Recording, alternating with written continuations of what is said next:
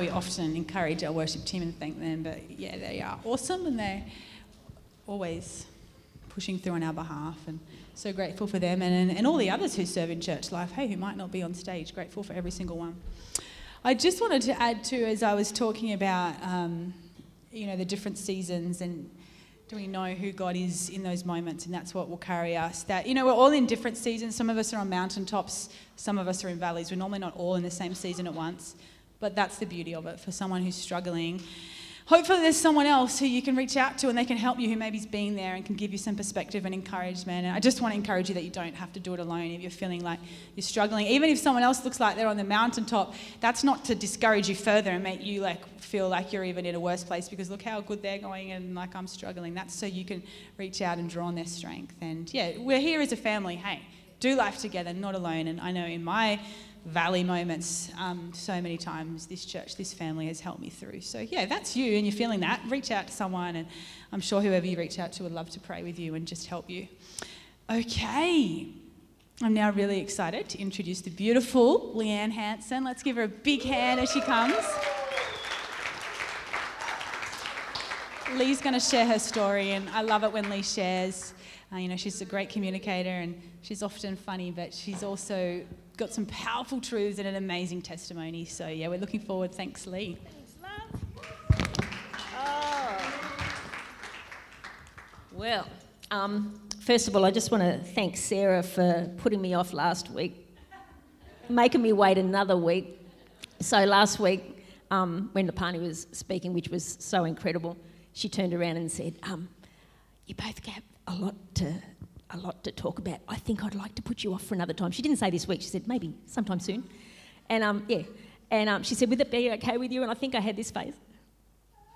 yes, that's fine. I'll be fine. I just pushed through nerves for a week to get to last week, and so I dealt with those nerves on the toilet when I got home all afternoon last Sunday. Are you allowed to say toilet in church? Is that all right? I think I've said it twice now. Is it on the tape? Oh well. So I like to be real. You can't get much more real than that. So um, I just want to say, Lapani, last week, your word was incredible. And I just want to thank you for your vulnerability. It just blessed me. It was really incredible. And I just want to encourage you when you were talking about God is a warrior, your wife is a warrior, I've got my warrior t shirt. You didn't say you were a warrior. And what I see in you is God is forming an incredible warrior. And there's a day coming when you won't have to wear the t shirt to be recognised as a warrior. You're going to be that mighty man. Yeah? Okay. Rosie Posey. Now, this girl um, got up and talked a few minutes last week about what she picked up at colour, and Larry and I just cacked ourselves. We are sitting there nudging each other. She gave my sermon in about three minutes flat. So I just want to thank you, Rosie, for, like, I could probably go home now if you could just remember what Rosie said last week. Um, Rosie, I just want to thank you for your vulnerability. You are such a blessing to so many. And what I see in you is um, your words bring healing to people. They heal me. They are a blessing to me. But I actually see that you're going to be bring healing to a lot of people just through your words. And it's a gift from God. It's a gift to be used by you. It's it is so beautiful. And when you're vulnerable, oh my goodness. And we're just so thankful. Keep being real, Rosie, because you're a blessing to many. Okay? All right. So, who's ready? You excited? All right, let's do this. Okay, this is hard to see because the light's on it. Um, nah, it'll be all right. I'll just stand like this. Is that all right? Okay, so I want to see a show of hands. How many people in this congregation like being under pressure? Oh, okay, okay, let me expand. Let me expand. I'm not talking deadline pressure. I'm talking the kind that if I get stretched any further, I think I'm going to break kind of pressure. Anybody in the room like that? Oh, Lynn. Okay, so there's one person. Okay, so I thought if there's anyone puts their hands up, I'm going to have to take you outside and smack you around a bit later because I don't think anyone should enjoy going through that sort of stuff. So I'm going to talk a little bit about pressure today. Sometimes the Lord allows heat and pressure to come into our life so that what is hidden in our hearts will come to the surface, usually out of our mouths. Who is known for that? Right? Okay? When you're under pressure, boom, it comes out. It's usually pretty ugly. He allows pressure in order for Him to refine us. And according to the dictionary, the word refiner means to bring to a fine or a pure state, free from impurities, to refine metal, sugar, or petroleum, to purify from what is coarse, vulgar, or debasing, to make elegant or cultured. I just want to be that. I'm just saying I'm not there yet, but that's what I want to be. I'd love to be elegant. I don't know what it's like, but anyway.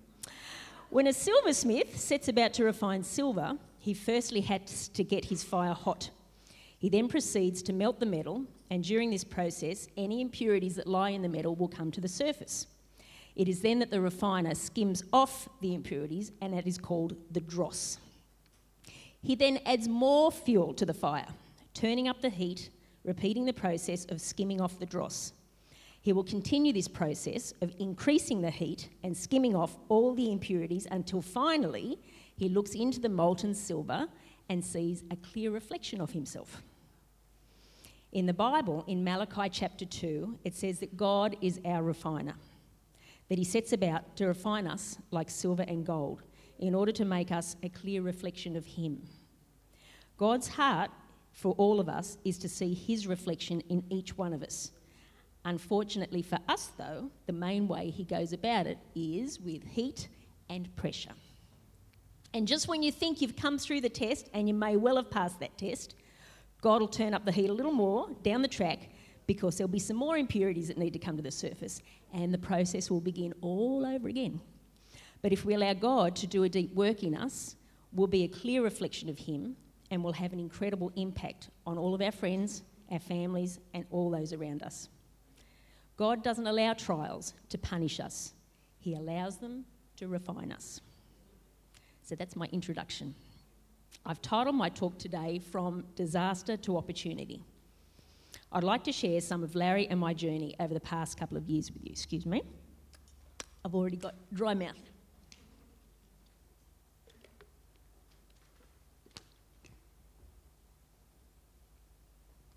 Okay. So, um, I'd like to share, um, yeah, Larry and my journey over the past couple of years with you. My hope is that firstly, you'll be encouraged today to face your own giants. And secondly, that you'll gain a better understanding of why we as individuals act the way we do at times. And thirdly, that you'll be brave enough to allow God to refine you. So, two years ago, it became very noticeable that Larry and I had become very angry and reactive people. I went to God about it and I said, God, why are we so angry all the time and why do we keep reacting at people and situations around us? He replied, It is abandonment and it's deeply rooted on both sides. I went to Larry and I told him what the Lord had said and I asked Larry if he would give me permission for me to pray for us. And he said yes. So I prayed a very simple and, as it turns out, a very powerful prayer. I said, Lord, heal us. A few weeks later, I'll just explain this. Um, God often speaks to me in dreams. So um, I'm giving you a bit of a timeline this morning of a few events that happened because it paints a picture of what's happened over the past couple of years. Is that okay? All right, so a couple of weeks later, I had a dream. And in that dream, I saw that our home in Mollymook was surrounded by lions looking for a way in. I saw that there was a window open, so I jumped up, locked the window, and nailed it shut with a hammer and nail. In the morning, I said, God, what is going on? And he replied, your house is surrounded by lions and they're looking for a way in. The window is the window to your heart. You must keep short accounts with me. So I thought, okay, something going on. and I kept this very much at the forefront of my mind. Well, it didn't take long for the lions to find an open window in our hearts. And the enemy came rushing in, and there was a devouring. Within a very short space of time, our mar- marriage was very much in trouble, and things were not looking good in our world. In fact, we were heading down the road towards divorce. Around this time, we called in to see our son in Wollongong, and we went to church with him that Sunday night. And a visiting prophet was there speaking on being giant slayers, and we were very much be, meant to be there that night. I went down for prayer afterwards, and the prophet said to me, Now, I just want to say something on this.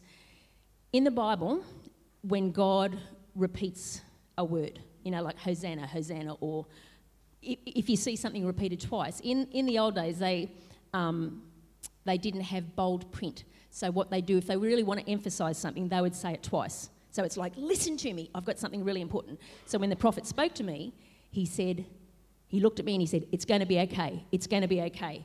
it's going to be okay. It's going to be okay. God was really wanting me to grab hold of that because apparently things were about to get much worse. He said, What the enemy is using for harm, God's going to turn it all around and he's going to use it for good.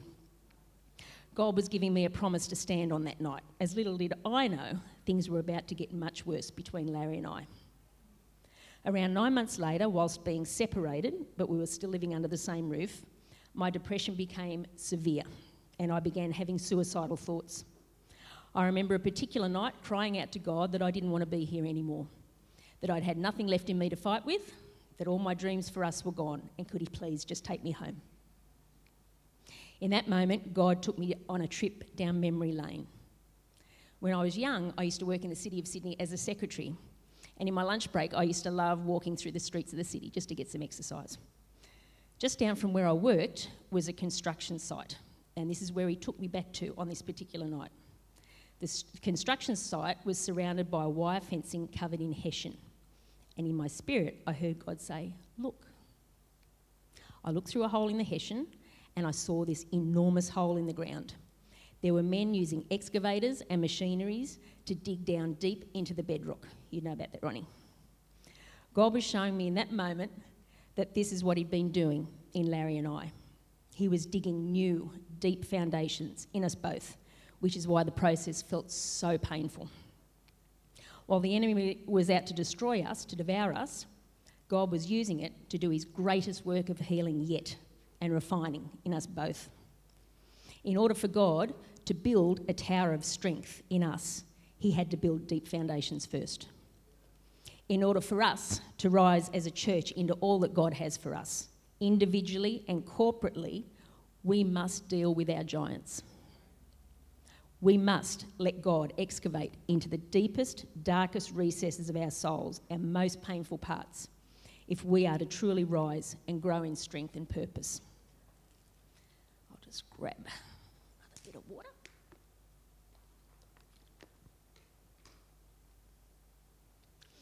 It's the American prophet Cindy Jacobs. Anyone heard of Cindy Jacobs?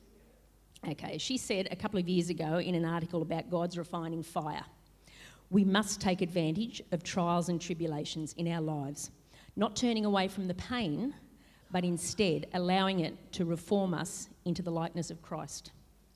And the following words can be an encouragement to us during this incredibly painful process. Um, Pat, is Pat there to put the verse up? Thanks, love. Okay, so 2 Corinthians, if anyone wants to look in your Bible, or 2 Corinthians chapter 3, verses 16 to 18 says, But whenever anyone turns to the Lord, the veil is taken away. Now the Lord is the Spirit, and where the Spirit of the Lord is, there is freedom. And we all, who with unveiled faces contemplate the Lord's glory, are being transformed into his image with ever increasing glory, which comes from the Lord, who's the Spirit. So I just want to unpack a little bit from this verse. The first line says, can you go back to uh, verse 16? But whenever anyone turns to the Lord, the veil is taken away. When a bride walks down the aisle towards her groom, she most often wears a veil. She can see her groom, but her vision is not quite truly clear. Her vision is blurred. But when she stands before her bridegroom and he lifts that veil, she sees him for who he truly is. She sees him in all of his glory. She sees that he truly loves her. The veil in this passage represents deception. And the word deception simply means to hide the truth. The veil represents the lies from Satan that we actually believe. The veil makes us believe that God is not a good father. The veil makes us believe that God wasn't there when we were being abandoned by those who loved us or when we were being abused. The veil makes us believe that He's a distant God, that He's far, far away. The veil makes us believe that He doesn't care.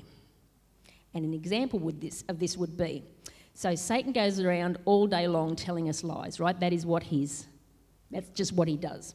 And he does it loud. Who knows that sometimes it's really hard to hear God because he talks in a quiet whisper, but Satan talks really loud and he does it so that you can't miss it. He, he drowns out God often So, one lie he often tells us is we're not good enough or we're always stuffing up.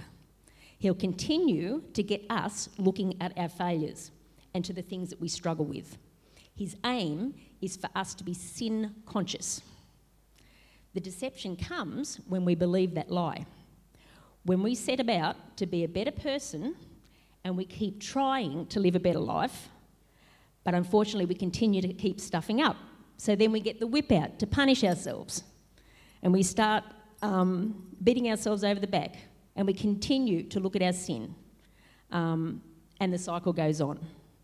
What just happened here is this the lie that he said, you're a lousy sinner and you're never going to be any good, that's the lie. The deception comes when we continue to keep looking at that sin and get our eyes off Jesus, and when we set about to do things to set us free. What we were just duped by was a religious spirit. A religious spirit will always take us back to law, back to doing, right? Jesus didn't call us to be human doings, did he? What did he call us? Human beings, right? The way to remove the veil of deception is to simply repent, get our eyes back on Jesus, and thank Him for His finished work on the cross. It is so simple. So simple. We stay away from lies and deception by being God conscious. So, back to Jesus. This is a bit I like. The truth is, God is a good, good Father. The truth is, God truly loves us. The truth is that God will never leave us nor forsake us. The truth is that God sees everything that we go through and He really, really cares. The truth is that we don't need to do anything to become right in His eyes. Jesus already did on the cross. So simple. When we allow God to lift the veil of deception in our lives, it is then that we'll see Him for who He truly is. It is then that we'll see Him in all of His glory. It is then that we'll know and believe that He truly loves us. One of the keys that God has given us to enable us to walk with an unveiled face is forgiveness. True forgiveness of all of those who hurt us in the past is a key to us walking in freedom. True forgiveness breaks the shackles off our lives. True forgiveness helps us to see and hear clearly God. True forgiveness helps us to walk in grace and mercy towards others. True forgiveness is a weapon of war. I believe that God wants to lift some veils of deception here today. I believe that He wants you to know that you are very precious to Him and that you are very, very loved. So, what we see as disaster, God sees as opportunity. I'm going to repeat that. What we see as disaster, God sees as opportunity. When the enemy comes in like a flood, God loves to turn it all around and use it for good. He loves to use what the enemy means for harm to transform us into his image. And when we pray, God, heal me, it's very important that we let God heal us the way He sees fit. It's our job to pray, it's His job to heal. Sometimes He'll heal us supernaturally, and I've received a number of healings that way. Uh, but sometimes God uses professional doctors, counsellors, and psychologists to heal us. He gave Larry and I a safe environment for us to pour out all of our hurts from a lifetime of pain, rejection, abuse, and trauma. We cried, we vented, we got angry, and we swore. And God was smack bang in the middle of every one of our sessions. His hand of favour was so on the both of us that I was even given a government grant for 22 hours of free counselling, even though I wasn't even in the right category to receive it. My counsellor applied, and to her amazement, the government had accepted me into the program. Not only that, but my counsellor decided to treat Larry on my grant as well. So basically, we received 44 hours of free counselling at $110 per session. Wow, come on. Nearly five grand. Shut up. this is how God chose to heal us. This is how God helped us lift our veils of deception. This is how God helped us forgive those who have hurt us. This is how God chose to refine us, to skim off all the dross in our lives, And within a few short months, we were reunited as husband and wife once again. Woo! Yeah, let's have a cheer for that. Today, Larry and I are more in love with each other and with God. And we're stronger. And we are now walking in more freedom and joy than we ever have before.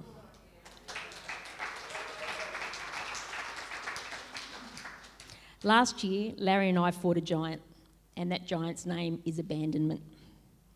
And because we fought that particular giant, we have now paved the way for our family and others to find freedom from their wounds of abandonment, and we are already seeing it. God is already doing a miracle in our kids. Mm. When we fight giants, we don't just fight them to free ourselves, we fight them so that all of those following behind us will walk in freedom as well. We fight giants to see a generation find freedom. We fight giants to see a generation find Jesus. God's promise to us in Romans 8:28 is this is one of my favorite verses. All things work together for good for those who love the Lord and are called according to his purpose. God works how many things? How many things? How many things? God works all things together for good. So, what we see as disaster, what does God see? Opportunity. Say it again. What we see as disaster, God sees as opportunity.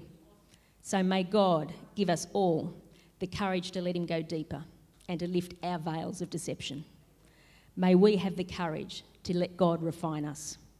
And then may we rise, church, as a tower of strength built on strong foundations walking out all of our days in purpose, victory and freedom, leading the lost to Jesus. Amen.